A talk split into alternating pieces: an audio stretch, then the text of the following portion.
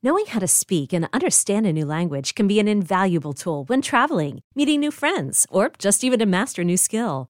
But it's not always simple when you're bogged down by textbooks and structure classes. That's why so many people trust Rosetta Stone. Rosetta Stone is the most trusted language learning program, available on desktop or as an app. It truly immerses you in the language you want to learn, like Spanish, French, Italian, Chinese, and more. You won't just be studying English translations. The Rosetta Stone intuitive process helps you pick up a language naturally, first with words, then phrases, then sentences. Don't put off learning that language. There's no better time than right now to get started. For a very limited time, listeners can get Rosetta Stone's lifetime membership for 50% off. Visit rosettastone.com slash rs10. That's 50% off unlimited access to 25 language courses for the rest of your life. Redeem your 50% off at rosettastone.com slash rs10 today. eBay Motors is here for the ride. Remember when you first saw the potential? And then through some elbow grease, fresh installs, and a whole lot of love, you transformed 100,000 miles and a body full of rust into a drive that's all your own.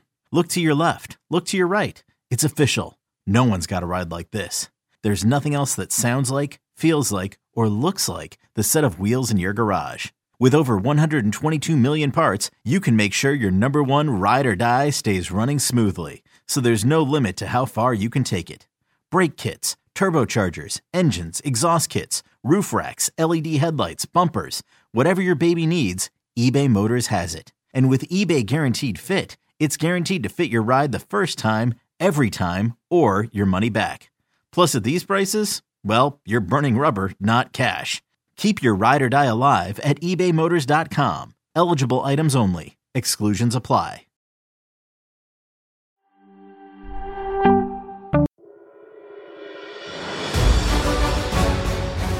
Welcome to Fantasy Football Today Dynasty. I am your host, Heath Cummings, and the band is back together again. I believe this combination of Heath, Dave, and Dan may be the most common combination for Fantasy Football Today Dynasty. Welcome back, Dave.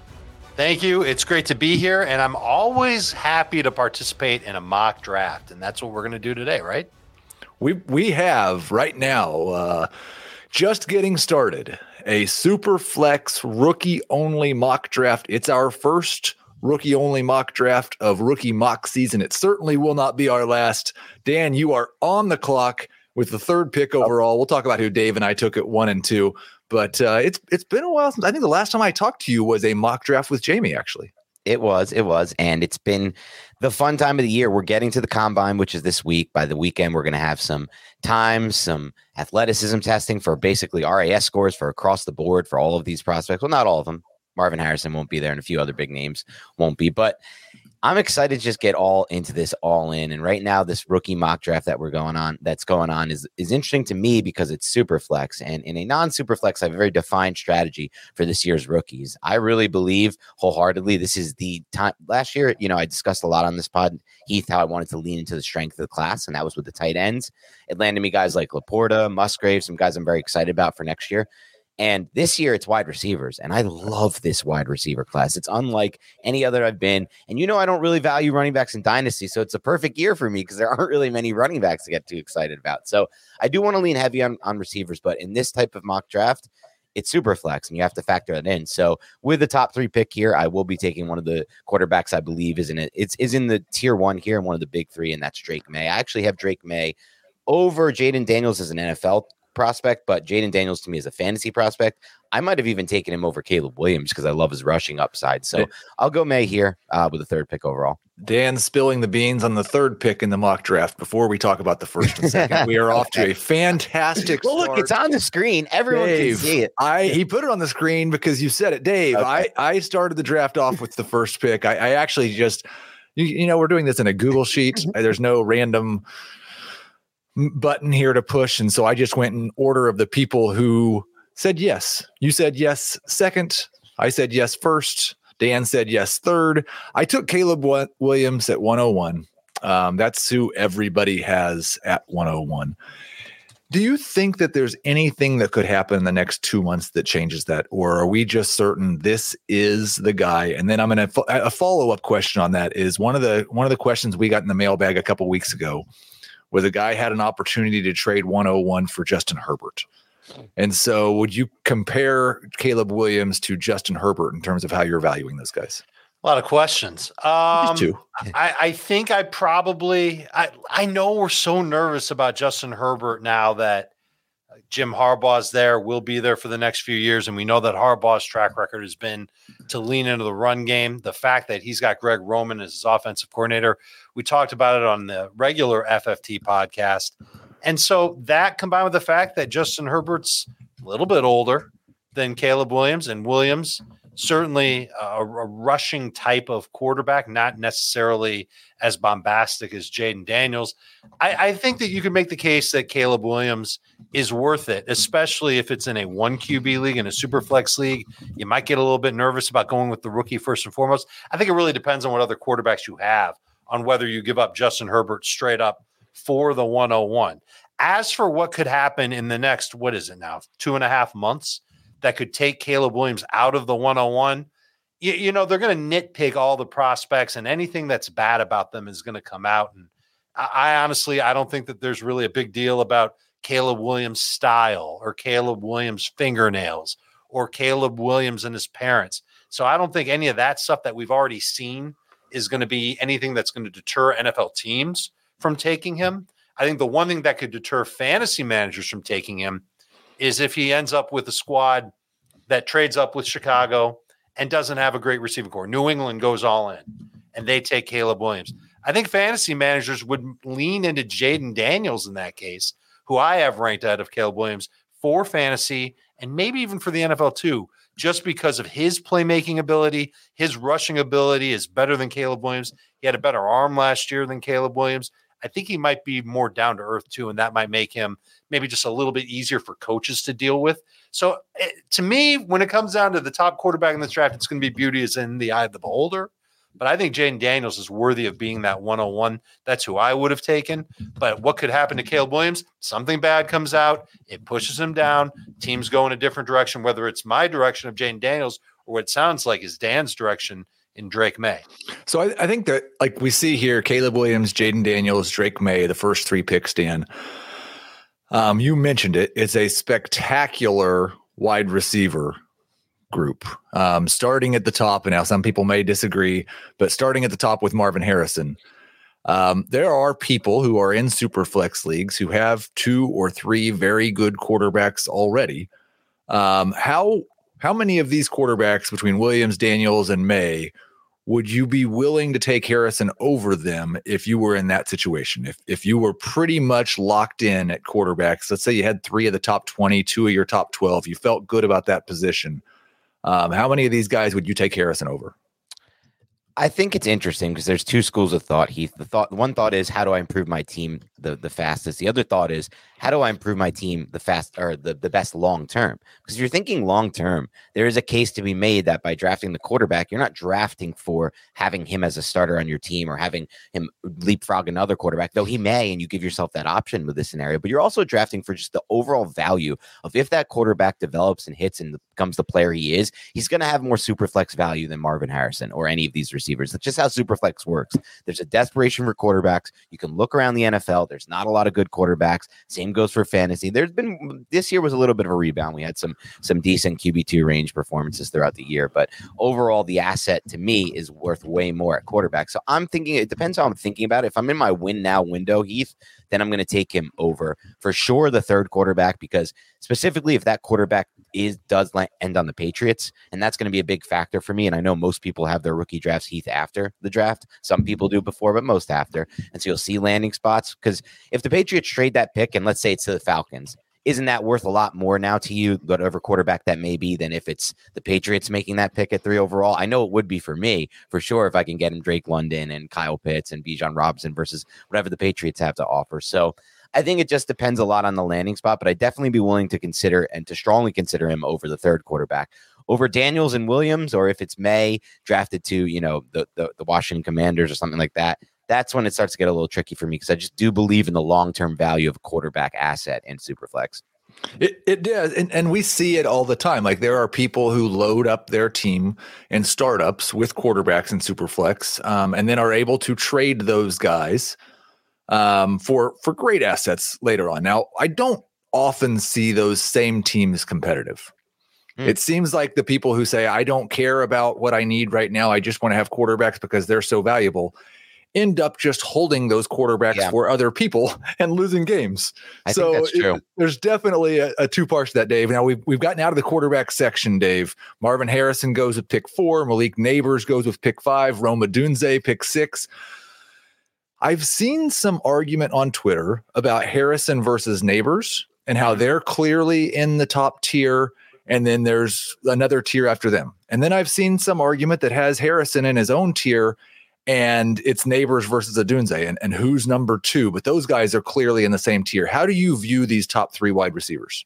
I, in the order that they were drafted in. It's Marvin Harrison first, then Malik Neighbor second, and then Rome Odunze third. Uh, I haven't written up and analyzed all three of them yet, so I may take something back that I say here, but I've watched enough of Harrison to know that he can do anything that you ask him to. Uh, just silky smooth route runner, great speed, good size. And on top of that, you know he's got the pedigree of an NFL Hall of Fame wide receiver in his dad, Marvin Harrison maybe he ends up being better than his dad, Marvin Harrison. So I think that there's just I, I love Malik Nabers too, and I've seen enough of him to know like the basics of his game. I think he's a great route runner. I like his size. I like his speed. That's what puts him ahead of Odunze for me. But I, I I feel like just that pedigree that Marvin Harrison has, and and how many times have we seen uh, the son of an NFL player come into the league and play great? Christian McCaffrey, just an example off the top of my head. His dad, Ed McCaffrey, great wide receiver, not necessarily a Hall of Fame type guy, but Christian McCaffrey is just an unbelievable player. There's dozens of that littered throughout NFL history where a second generation player comes in and does really well. So I'm going to give Harrison that nod. Nabers second, Odunze third. Let's take a short break here, Dan, and then I want to see if you can kind of tell us, like in terms of tiers, because I I agree with that order for now as well. Who which guy is closer to which? This episode is brought to you by Progressive Insurance. Whether you love true crime or comedy, celebrity interviews or news, you call the shots on what's in your podcast queue. And guess what? Now you can call them on your auto insurance too with the Name Your Price tool from Progressive. It works just the way it sounds. You tell Progressive how much you want to pay for car insurance, and they'll show you coverage options that fit your budget. Get your quote today at progressive.com to join the over 28 million drivers who trust Progressive. Progressive Casualty Insurance Company and Affiliates. Price and coverage match limited by state law. Okay, picture this. It's Friday afternoon when a thought hits you. I can spend another weekend doing the same old whatever, or I can hop into my all new Hyundai Santa Fe and hit the road. With available HTRAC, all wheel drive, and three row seating, my whole family can head deep into the wild. Conquer the weekend in the all new Hyundai Santa Fe. Visit HyundaiUSA.com or call 562-314-4603 for more details. Hyundai, there's joy in every journey. Okay, Dan, we're back. So I thought Dave did a great job of breaking down these three wide receivers. Would you do you rank them in the same order, and would you put Nabers closer to Harrison or Odunze?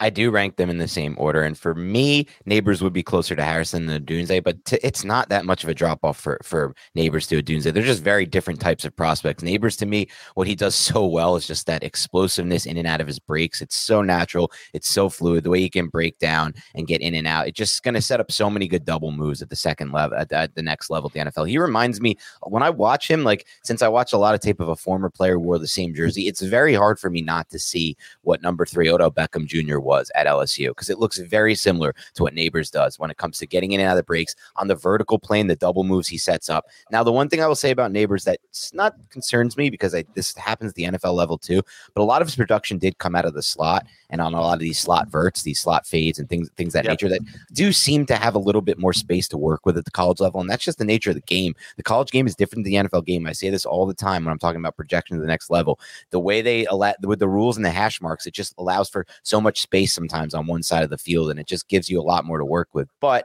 with that said, you can watch him get in and out of his breaks and just know he's a natural fluid athlete. Odunze is the classic X receiver. Like you're going to play him on the outside all the time. He's going to be a threat in the red zone. And I think he has better speed than people realize and better breakaway ability than people realize. And as far as Harrison goes, to me, he's the complete package. Dave broke it down well. One final thing I want to say about Harrison that just always stood out to me. I saw an interview a year ago with him and his father, and they asked uh, they asked his father what he would take away from from Marvin Harrison Jr.'s game. He's like, quite quite frankly, just the height because it gives him such a different catch radius and a much better catch radius. He said, "What would you add to your son's game?" And he's like, I can't think of anything, but the one thing I would add is he needs to com- he needs to ask for the ball more, and he needs to complain about getting the ball more and getting more targets. And like that just went to show me like he's not going to be a diva wide receiver at the next level. You're never going to have to worry about that. He's going to be the, the the perfect leader, and that I just think he's going to fit in right away. So it's the same order for me, and I think they're both in in that tier. But I'll be honest with you, we'll get to some of these guys next, Heath, because we're going to talk about it. There's a lot of wide receivers after them that are really really good and and maybe tier one B. I'd call them. Dave, we get the first three picks are quarterbacks Caleb Williams, Jayden Daniels, Drake Maye. The next three picks are wide receivers Marvin Harrison, Malik, Neighbor, Malik Nabers, Rome Odunze.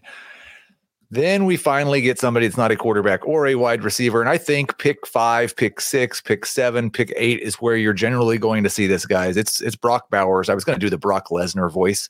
Uh, Brock Bowers, the absolute beast out of Georgia. You know, I'm always a little bit skeptical about drafting tight ends in the first round of rookie drafts.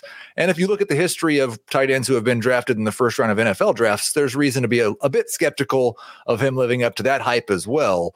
Yep. Um, how, how much have you seen from Bowers? And is this the point where you're comfortable taking him, or is, are there some other skill position players you'd rather draft first? I haven't seen enough to speak into the detail of, of what he can do, but he was such a, a differentiator in Georgia's offense in in the snippets of snaps I've seen him play. He's he's big, physical, he can run. Uh, you can ask him to do things that a wide receiver does, and you can ask him to do things that tight ends can do. It's funny. There's this picture floating around social media of him next to Gronk. Oh, he Gronk looks tiny. Dwarfs him. Yeah, eh, Gronk just dwarfs him. It's unbelievable. But when you watch Bowers play, you think about some of what Gronk can do. Not necessarily as good as Gronk. There's no way I'm making that comparison. But I, I think that Bowers is worthy of being picked here, assuming that he does go to a team that's going to feature him the right way. Like I know that he's been he's been mocked to the Chargers a bunch. I don't think I'd like that. I don't think that would be great for him. I don't think he'd get great stats there. But if you go on down the line, there are some other teams that are picking in the top 10 where if he goes, you could imagine him being a big time impact player along the lines of LaPorta in Detroit. Yeah, it's um, I, and I think back like last year, it's easy to say, and, and Dan hit on it. Um, feels really good about the fact that he drafted LaPorta so much. Well, the, the guy who was being drafted in the first round was Dalton Kincaid, and he had a good second half to the season. Um, I'm not sure that he necessarily gained all that much value, and it's going to be interesting to see where he goes next year.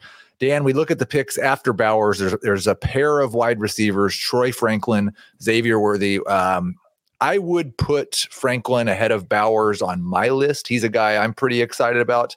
But are these your number four and number five wide receivers? And, and do you have a strong take about either one? No, these are actually not my number four or number five wide receivers. Not that I don't like them. And I think they're both similar mold type of wide receivers, and that's fine. But for me, I think there's actually some potential X wide receivers and true number ones uh, that would be my four and five. And they, they were drafted a little bit after these two. We finished the first round up with the first running back, Braylon Allen, and Brian Thomas as a, yet another wide receiver. So round one, Dave goes Caleb Williams, Jayden Daniels, Drake Maye, then Marvin Harrison, Malik Nabers, Rome Odunze.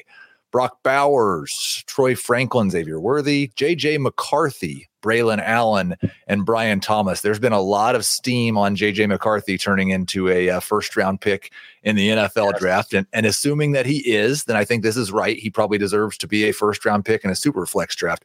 What I find more interesting, and when I put together my rankings right now, I put it together more in a position of here's where RB1 is because we have no idea who RB1 is because we won't until the draft. But I see a lot of pre draft rankings, especially in Superflex, that don't have a running back in the top 12, which makes sense to me right now without knowing landing spots. But if Blake Corum is the first running back taken and he goes to the Chargers, or if Braylon Allen is the first running back taken and he goes to a good situation, we're certainly going to get a running back or two in the first round of rookie drafts, right? I think so, but I think it's going to be toward the back of round one. And it's not something that we're necessarily used to.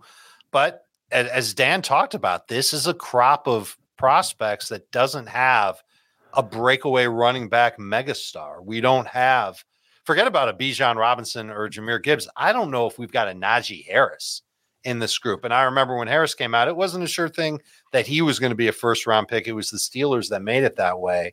So I, I do see a, a lot of running backs, but I feel like they're, again, a position that I really haven't done a lot of digging into. I don't know how many complete running backs there are. Right. Three down guys. And so if that's the case and there really aren't any three down guys, we're looking at a bunch of guys that are going to be one A's or one B's. And that doesn't mean that they're going to be terrible for fantasy, but it might mean that they don't carry the steam with them that the elite wide the elite running backs rather that we've seen before did have. Hey, I'm Brett Podolsky co founder of The Farmer's Dog. We make fresh food for dogs. We started the company when we saw what a huge difference it made in my own dog, Jada, when she stopped eating ultra processed kibble and started eating fresh, whole food. The Farmer's Dog food isn't fancy, it's just real food delivered to your door in pre portioned packs. It's better for them and easier for you. Get 50% off your first box at thefarmersdog.com slash podcast. That's thefarmersdog.com slash podcast. Robert Half research indicates 9 out of 10 hiring managers are having difficulty hiring. If you have open roles, chances are you're feeling this too.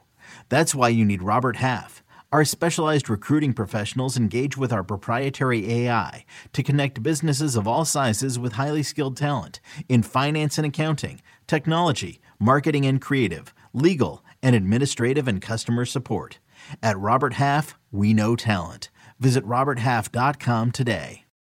Dan, do you have a favorite running back other than Braylon Allen? Because I know he has to be your favorite because of no, where he played. It's actually not Braylon Allen. That's the funny thing too. Like I'm usually very high on Wisconsin players, not all, but I'm high on most. And I think the fact that Braylon Allen is even in discussion as RB one in this class says everything you need to know about this RB class. Because it's not I'm trying to knock Braylon Allen. He has some interesting parts of his game. He's a patient runner. He's more pa- he has better tempoing and pace than you would think for a guy his size, and he does have the size, speed, uh, height, you know, height, speed, size combo you kind of look for sometimes, or it used to be more coveted when you were evaluating prospects. But to me, he's nowhere close to what I would consider an RB1 type prospect and nothing like a Jonathan Taylor type prospect. So for me, it would be Jonathan Brooks. It was the it was the first running back you took, Heath. Mm-hmm. Um, but even that requires some projection. Um, and I think the one I like the most on film is, and I never know how to pronounce his name from Notre Dame, Estime, but I don't know, like, and this goes back to what Dave said, like, I don't know how many of these are are definitely three down backs, and even if they are, I don't know how many are going to be big time receivers in the passing game while also being you know first and second down runners and goal line red zone guys. So to me, I don't think there's a single running back I would take in the top twelve. I, I think that there is a little bit of, I mean, it's so difficult because we've had this whole running back doesn't matter thing. To that extent, it also doesn't matter if there's not quite an RB1 in this class if somebody is going to get drafted as the RB1 in this class, like that guy is going to go get a job and touch the ball.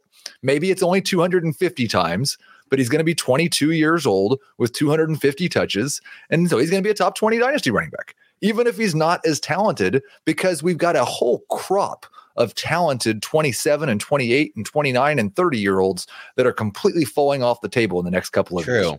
That's a great and, point and this idea that because we don't have a true three down back, we don't have somebody who's going to matter for fantasy. We've got like seven three down backs left in the NFL.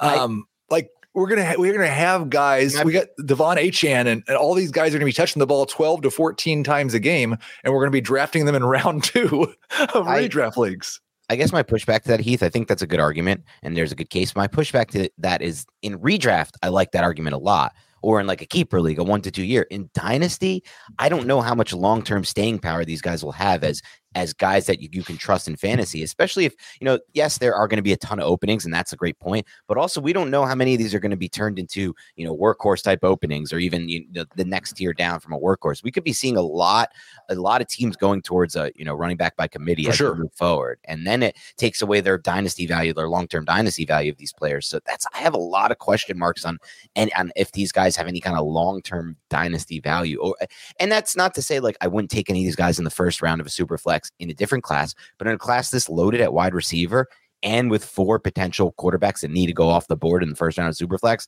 to me and a tight end, to me, it's like I don't even see any scenario personally where I'd be taking a running back round one. I think there's a lot of people that view it the same way that you do. I just think that when the running back position as a whole gets pushed down as it has, um, There's value we're to be had. still st- we're still starting two guys on every. There's still 24 True. guys are going to start in every league. Um, so like there, there, there's still going to be someone who's good. I now I'm gonna have to make another pick. Um, let's start. Let's talk about the start of the third round, Dave, because we are are certainly past the point to where we don't have any bones to pick with any of these guys. They've all got warts. I took Jonathan Brooks, um, talented running back out of Texas, who did tear his ACL last year and may not be 100, percent but I think he's from what I've seen so far the best running back in this class. You took Keon Coleman. Um, Dan took Adonai Mitchell, which a whole bunch, like the, the range of upside and floor with that pick alone, we could spend Yeah. half a podcast on. And then uh, I, Ladd McConkey goes at pick number four. Any thoughts on those four guys, Dave? I saw McConkey at the Senior Bowl. Fantastic route runner. A little bit underwhelming in terms of size. And when they practiced and used man coverage and pressed him, uh, I think he had a little bit of a harder time separating in those cases. But I, I he, he's got potential to be better than your average slot wide receiver because of his great route running. Maybe his ceiling is what Julian Edelman, Wes Welker, you know, those types of wide receivers that just kind of dominate in the slot. Can he do? Can he line up everywhere like Jakobi Meyers? Yes, he could do that too. So kind of in that same breed, although Myers is bigger than he is. Um, I, I get what he can do and what like what his upside is in full PPR. That makes him maybe a little bit more appealing than who I took, which is Keon Coleman, who I saw play as that big time perimeter rangy outside receiver. I'm not sure if that's who Dan was talking about when he mentioned the types of wide receivers that he saw as as far as his favorites in this draft. But big physical guy, athlete, former basketball player, can go up there and just dominate in the red zone, pick up a bunch of big plays. Uh, I, I, I like Keon Coleman for that reason, figuring that he's got a little bit more upside than McConkey has. Dan, it's Dave's on the clock now, so we'll let him pick. But I, I do want to talk about that the, the archetype in, in terms of wide receiver because we've got some guys, um, some burners who are maybe too light, um, which is what we used to say. But that that the past couple of years hasn't mattered near as much. And we've got some guys like you seem to be drafting the tallest wide receivers you can find. Um, and those have been the guys who have busted a lot lately. And The so one- do you do you think that this class has some some more bust proof bigger guys? Or are you not as concerned with the trend we've seen in size over the last couple of years? I think it depends on the player, and you got to really take the time to watch the film and see if they can do certain things. Because there's the big guys that bust that can't separate, like the like the Har- um. I'm trying to think. of I'm forgetting his name. The Patriots receiver, Keneal, uh, Nikhil Nikhil Harry. Harry. Yeah, and then there's also the you can find gold in this range of the uh, like a DK Metcalf who fell in a lot of rookie mocks after that three cone drill, but has that ability. So if they have that ability, in my opinion, to get in and out of their breaks and to separate and to show a little bit more after the catch, that's the ones that uh, separate against man, I should say. Those are the ones that stand out to me. To me, it's Brian Thomas and Adonai Mitchell. Um, I don't know if I'm pronouncing Adonai Mitchell's name right. Um, you, I think you had Adonai. Is that how? Is that Uh, how it is? I uh, I think you know we could go with AD. AD Okay. Mitchell. I think we're really both well. awful at these pronunciations, and I may be worse than you, which is quite amazing. But I'll go AD Mitchell, and we'll go with Brian Thomas. To me, actually, I would take Mitchell over uh, his teammate Worthy. To me, when I watch them, I just see so much more fantasy upside. Both of them. Brian Thomas and Mitchell are just very smooth movers for guys who are six four, and I'm just looking for those types of difference making athletes. Now, I like Keon Coleman more than the consensus. I'm with Dave on that, but I will say this: the, the I've watched a little bit of Coleman, and the one thing he's the type that might scare me a little more. Like, can he separate from man at the next level? But the other two, I don't feel that way with. So yeah, I'm taking the upside there, and I know I might lose out on a little bit of a floor there. Um, but sometimes you know these types of receivers like the Franklins and the Worthies, you end up getting a Marquise Brown where it's like it looked really good at the college level and the speed is definitely there, but at the from a fantasy standpoint, there's not, the production is hard to count on. Dave, we look at the next four picks from round two. We started off round two with Jonathan Brooks, Keon Coleman, AD Mitchell, Ladd McConkey. Blake Corum goes with the fifth pick of round two. This is the guy who, when I unveiled my first uh, top 12 for rookie drafts, I, I put Blake Corum in the RB1 placeholder spot just because the shortest, easiest explanation is the Chargers take him in round two and give him the ball 300 times next year.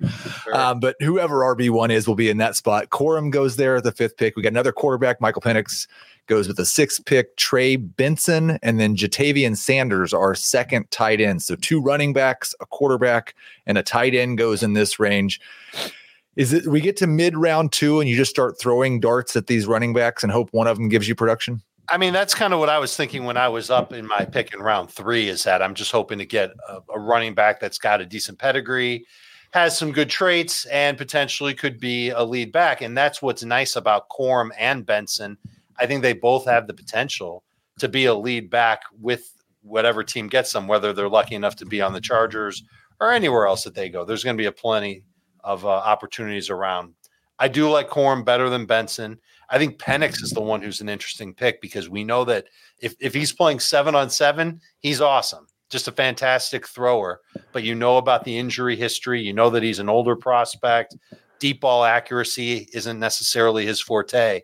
But if he lands in the right spot and he gets a chance to be the starter for a team at some point in 2024, listen, this is Superflex dynasty gold. If he can last a long time, if he can play sure. behind a good offensive line, he will be an outstanding NFL quarterback if he gets the chance. What do you think about Ja'Tavion Sanders, Dan? Is this a one tight end class or does Sanders have some upside also? This was part of when I looked into last year when I was very aggressive drafting the tight ends. It wasn't just because I thought the class was so strong last year, even going down to guys like Musgrave and Kraft.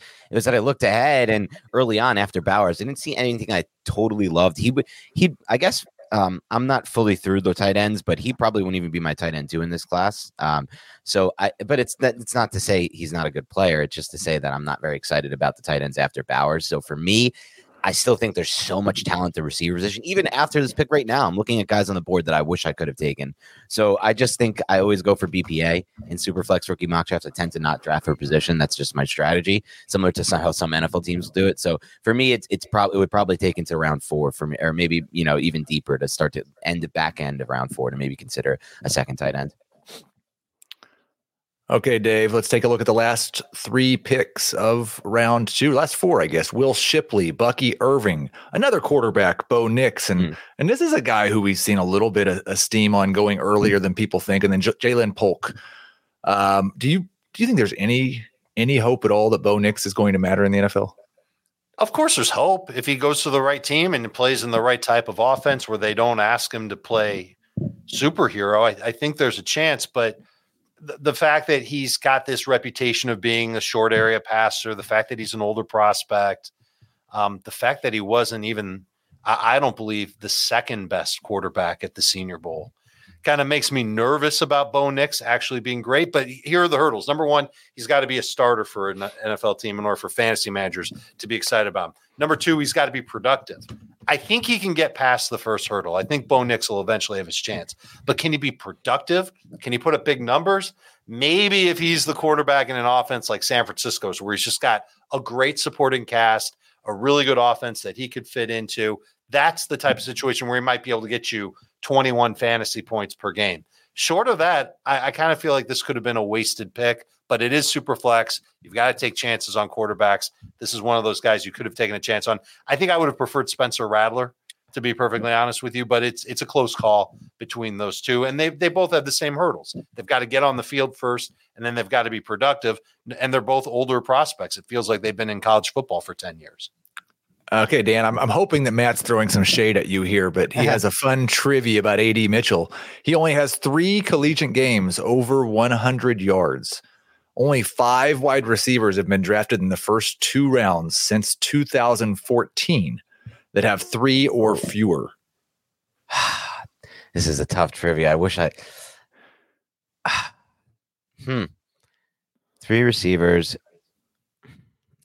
trying to think of like wow. flash in the pan athletic receivers who, bro- who blew up the combine. Dave, before we get the answer to this question, do you think that these are going to be good NFL wide receivers or bad NFL wide receivers? I'm gonna. Well, hold on. They were taken in the first or second round. Uh huh.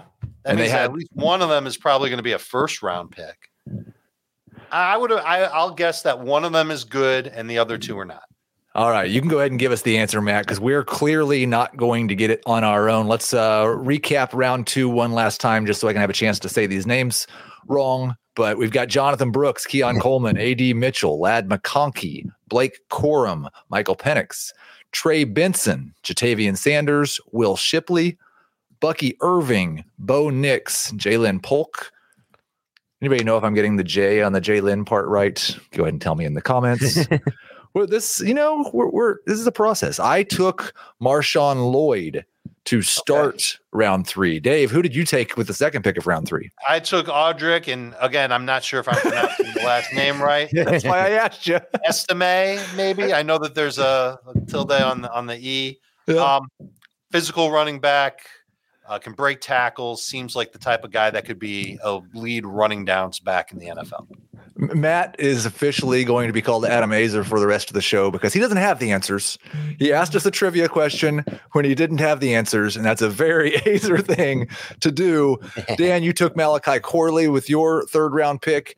Is this somebody you're comfortable taking in round two? Do you feel like you got a bargain here, or we're just throwing darts now? In a in a in a draft this loaded with wide receivers, I wouldn't take him in round two, but I'm very excited to get a talent like this in round three of a rookie draft. In most classes, I don't think you're going to get a talent like this. Now, it's always tough to tell when you're watching, like, and I've watched a little bit of Corley and I've, I've looked into him when you're watching any Western Kentucky film, because I remember there was a receiver I'm not blanking on who I'm now blanking on a couple years ago out of Western Kentucky. I think he went to the Seahawks or the Rams. I think he went to the Seahawks. Um, I'm now blanking on his name. Uh, this is so bad who was the receiver uh, two years ago they took in the second round and i love this tape out of western kentucky. Um, do either of you know it's not it's not um Damn, who is this? I don't know, but I do know the answer to the trivia question okay. now. It is George. I got to get this receiver the Seahawks draft. George, maybe it's one of these guys: George Pickens, Van no. Jefferson, Kelvin Benjamin, DGB, Dorial Green Beckham, and mm-hmm. Mecole Hardman. Those are your five wide receivers with three or fewer 100 yard games in college who also were drafted in round one or round two. We don't know yet that AD Mitchell is going to be drafted in round one or round two, though, although he probably will be. But one more thing, just on on watching Corley, he's just such a physical and explosive player. And yes, yeah. playing at that level, it's hard to judge if he, how it's going to translate to versus NFL talent.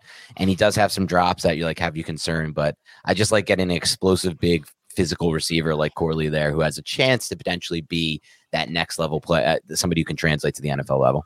We've got Jaylen Wright going with the first, the fourth pick in the third round. I don't know if you guys have had a chance to look at him much at all. I know I was looking over the football guys rookie draft guide, and they had Jaylen Wright at the one-two turn. So, again, it just goes to show you what a wide range of opinions there are on this running back class, and that's partially because there's not a guy who's the clear number one, Dave. But it also seems like it's because there's like seven or eight guys who might be pretty close to the top tier. We're talking about which position? Running back. Yeah, I I think that's really what it comes down to, and it's it's going to be another thing in the NFL for the draft where its beauty is in the eye of the beholder, and which running back fits the system best, which running back is is best at making one cut and going and running in zone, which running backs are better at just working behind their blockers and being powerful after contact. That's somebody like Estime. I think that it's it's going to come down to that. It's going to come down to fit and how these coaching staffs view these prospects and how they fit into their offenses. And so it's it's not like there's one again, there isn't one running back that can do everything and can fit into every offense. Okay. You could say that about Bijan. I think he could have ended up saying that about Gibbs, but I don't think there's one guy in this draft that I've seen so far that uh, that can do that just to chime in real quick, the reason none of us could get that answer I was trying to figure out right is because he did not play at Western Kentucky, it was Western Michigan, and it was D'Wayne Eskridge. But yeah, the point remains. I was gonna I was gonna say that, but Eskridge didn't play it. I know it was Western Michigan. The point remains though, when you're watching guys at that level, sometimes it's tough because Eskridge at his film looked unbelievable at Western. Yeah, Michigan, he just couldn't so. he couldn't turn over. Was, I felt like he was too small. Probably didn't look too small playing against that level of competition, exactly. though. Dan, the next pick, and I, I, I would wouldn't mind spending some time on this one. Roman Wilson, another yeah. guy who it seems like there's a wide range of of opinions on. Mm-hmm. Um, I saw somebody the other day had him mocked at the end of the first round of the Chiefs.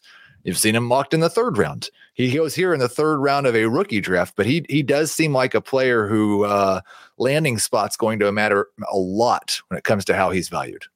It is, and it's funny. He has some similarities similarities to a player who broke out at the NFL level after not really being productive at the college level. Played at the same school, played really well, uh, dominated Senior Bowl. And why does it matter that he played at the same school? Well, he played at a school, Michigan, obviously, that you know really in my mind at least if you are a dom if you can be a dominant wide receiver from a statistical standpoint at the NFL level, you may not see that if you play at Michigan because that offense is just so run heavy. And that was uh, Nico Collins from a couple years ago. And Collins was amazing at the Senior Bowl. Now Collins is a different receiver. He's a longer receiver. He has the size advantage. But Roman Wilson looked awesome at the Senior Bowl. So yes. it doesn't surprise me that he's moving up the boards. I've seen some people compare him to like Jayden Reed uh, out of Michigan State, and I can kind of see that. Though I think he's a little bit more of a he's a little bit better of an athlete. Maybe not as good a route runner. Maybe not as deceptive.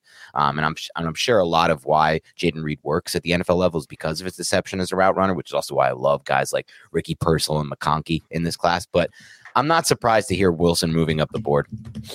He was awesome at the Senior Bowl. He made multiple highlight reel catches in practice each of the first two days and then got out of town. He made his impact, his route running. I mean, I talked about McConkey's route running, and that was good. Wilson's was better. He worked further downfield. He could definitely get away from coverage, and he was just making all kinds of highlight reel catches. So, whatever you didn't see enough of from him at Michigan, you saw plenty of it in Mobile. Right. Soft spoken, down to earth, cool kid. Um, uh, we, we talked about just like the technique of getting flat when you're running a dig route, you know, when you're turning 90 degrees. He's he's absolutely a junkie for football. A little lean, a little smaller than you'd like, but I think he could have and, and this is going to sound so lofty, so I, I hesitate a little bit, and they're not the same size. He could have a Puka Nacua type of effect if he gets to the right team in the right spot where he's on the field right away because his route running, the way that he can separate and the way that he's got good enough speed to separate can keep him on the field getting targets potentially from the jump. I really love the talent. Now, Dave, you mentioned the Senior Bowl and you mentioned earlier like the age on a couple of these guys.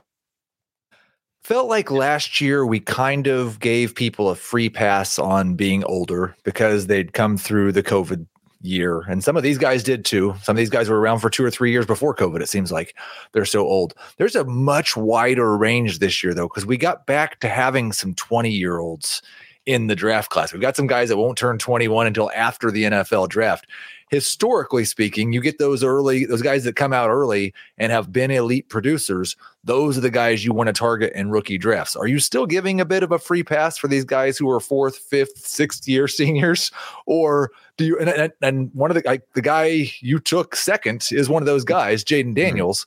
Yeah. Or or do you really want to lean more towards the younger guys? Yeah, it's going to be based on what position they play first and foremost, because quarterbacks and wide receivers and tight ends too. Let's be fair. Like I feel like they've got a little bit more longevity. They could play a little bit longer, and I think Daniels will have more than just a couple of years, unless he absolutely sucks, to be in the NFL and to be a starter in the league. I'm I'm in love with the talent. I think he's great.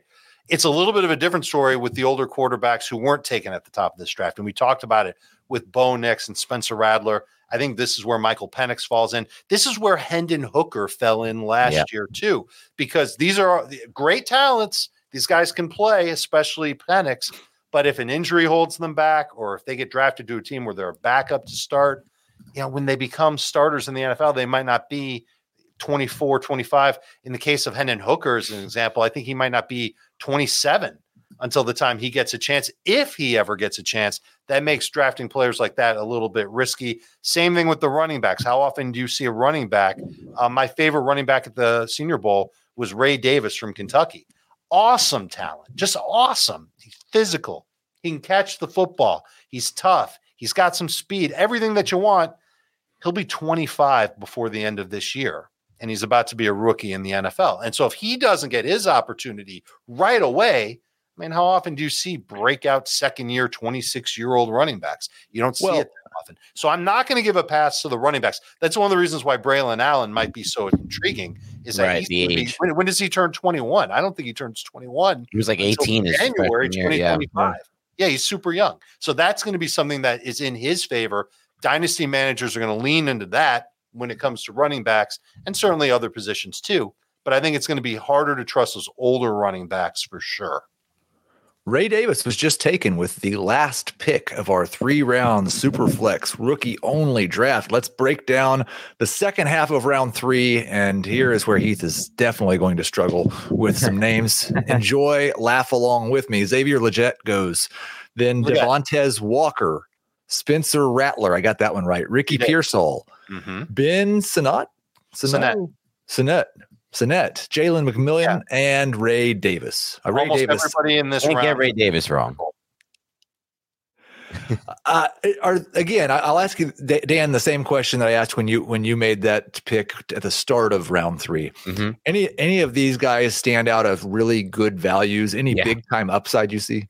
Yeah, I, I'll I'll go through them real quick. But Xavier Legette, is it Leggett or Leg- Dave? Leggett. right. I've got Leggett. it as Leggett. That's what I thought too. Xavier Legette obviously stands out as big time upside. Isn't as big as people thought he might be, or as they listed him on the college site, but Mhm. plays much bigger. Um, Spencer Rattler, Dave mentioned him, seems to have matured. And as far as arm talent goes, Spencer Rattler in this class has arguably top four arm talent alone, and he could really throw that football outside of structure, inside of structure. I'm really excited about his arm talent. Um, Ricky Pearsall to me, look, he's not flashy, but you watch him on tape and you're like, this dude gets open. And then you also watch him on tape and you're like, holy crap, he just made an Odell Beckham like catch away from his frame. I think it was like uh, October when Thomas Schaefer, the producer of the show, told me about him, and I started watching him, and I was like, "Oh my god, this kid can play! Like he is reminds me of the type of player who immediately works the NFL." Now there are variations of this type of player. Obviously, there's Cooper Kupp, that's the high end of it, and then there's also like another player who I love, the kid out of UCLA who the Titans have, and I'm forgetting blanking on his name real quick. Na- Dave, give me this name real quick. I'm having a bad day with names. Um, Titans slot receiver who they drafted two years ago of UCLA Kyle Uh, Phillips. Kyle Phillips, who I also thought would be an immediate hit at the NFL level. And it's taken him a little bit of time and he may not hit. So there's the scale of that. And I don't know where Pearsall will fit on that, but I like him a lot. But those are the ones that stand out to me, those three. The first three picks, I like that. And Dave, I thought when you were talking about the age, you like you you emphasize one part of it that's really important, and that is that how much, t- especially with the running backs, how many years do we have before they're falling apart? Um, but the the other side of it is a guy who dominates college football at 23 years old or 22 years old is not as impressive because he's more of a full grown man than a guy who dominates at 20 like these guys bodies are still Yes. changing and developing and so if you if you are able to do something as a 20 year old it does project a little more upside than if you do it as a 22 or a 23 year old let's run through uh, each of our, our three teams here and see how we feel about them dave you, you can go first I took Jayden Daniels at 102. Love that pick, especially in a super flex. I I would assume that if this were a one QB mock, Marvin Harrison would have gone first, and then I would have taken Nabers second. Yep. So as much as I love Jayden Daniels, I think that Nabers probably the pick that you'll see taken second overall in most of these rookie only drafts. You might see Brock Bowers there if somebody needs a tight end. That's just how it goes. Keon Coleman was my second round pick. Um, okay with that pick. Certainly physical outside type of wide receiver, big size. It's hard to find those guys. And then Audric Estime, again, if I'm pronouncing that right. If not, someone's going to correct me. Might be Audric himself. Um, physical running back, guy who could play as a 1A type running downs back in the NFL potentially as soon as week one. You think, Dave? Um, I look at this here. It looks like Coleman went after after two running backs in this draft. As of right now, I assume you prefer Coleman to all of the running backs. But once we get landing spots, you think being in that RB three range is probably about right for him? Um, yeah, probably. I, I, I would imagine that the more running backs will go ahead of him. I Yeah. like taking Coleman here just because it, it just it feels safer to take a wide receiver at this juncture. Right. Okay, Dan. So uh, break your team down next. Yeah, so Drake Maye uh, would be my third quarterback in, in in fantasy. So I didn't get my any of my top two here, but what I like about Drake Maye is he led college football over the last few years in big time throws. So he is somebody who's willing to and looks downfield. I think the one thing I loved about watching his tape is just, and he's a raw prospect to some, and I, and I can understand that there are some ball placement issues, there's some mechanics mechanics issues, and there's some issues under pressure where he'll escape the pocket early. These are things that are going to have to be fixed with the right coaching, but things he can't teach with Drake Maye or his his the way he sees the field post snap his ability to process space and understand where there's going to be big play opportunities down the field. And that's why he led all college football in big time throws. He also has a lot better athleticism and frame than people realize. So I could see him being a red zone option as a touchdown guy. Not Josh Allen, not Jalen Hurts. We're not talking double digit rushing touchdowns, but something like three to five a year, three to six a year, I can see. And that just adds value to him. So I like that pick.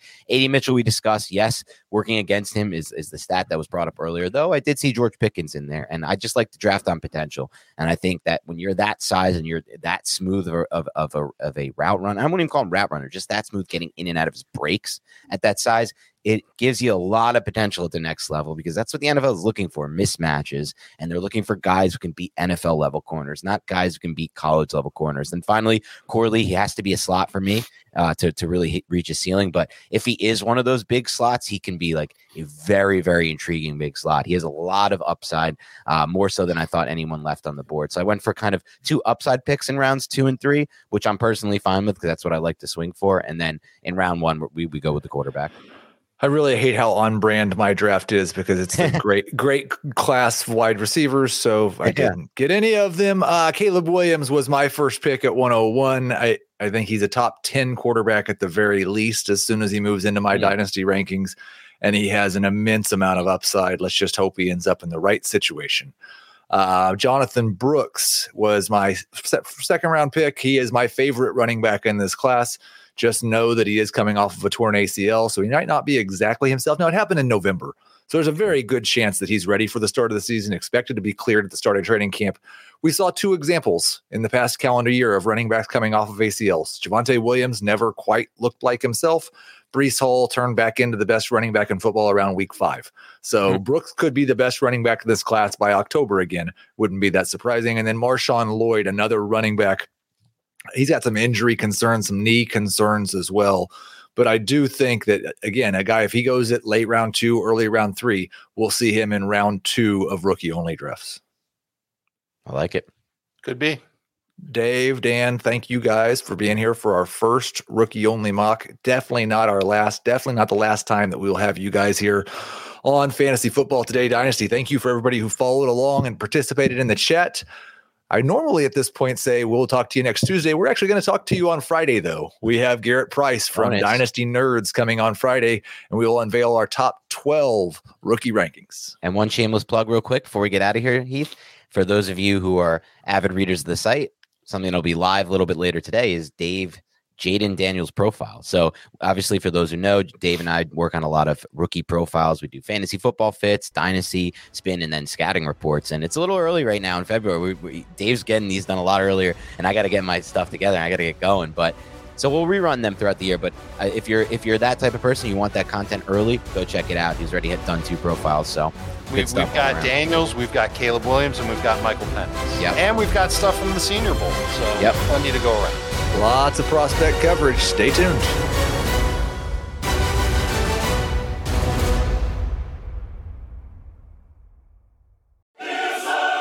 You can now relive the best moments of the UEFA Champions League 24 7.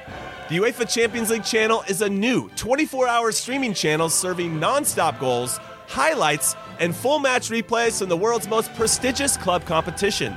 Reminisce on your favorite moments, legendary players, and brilliant goals with the UEFA Champions League channel streaming around the clock on Pluto TV and the CBS Sports app.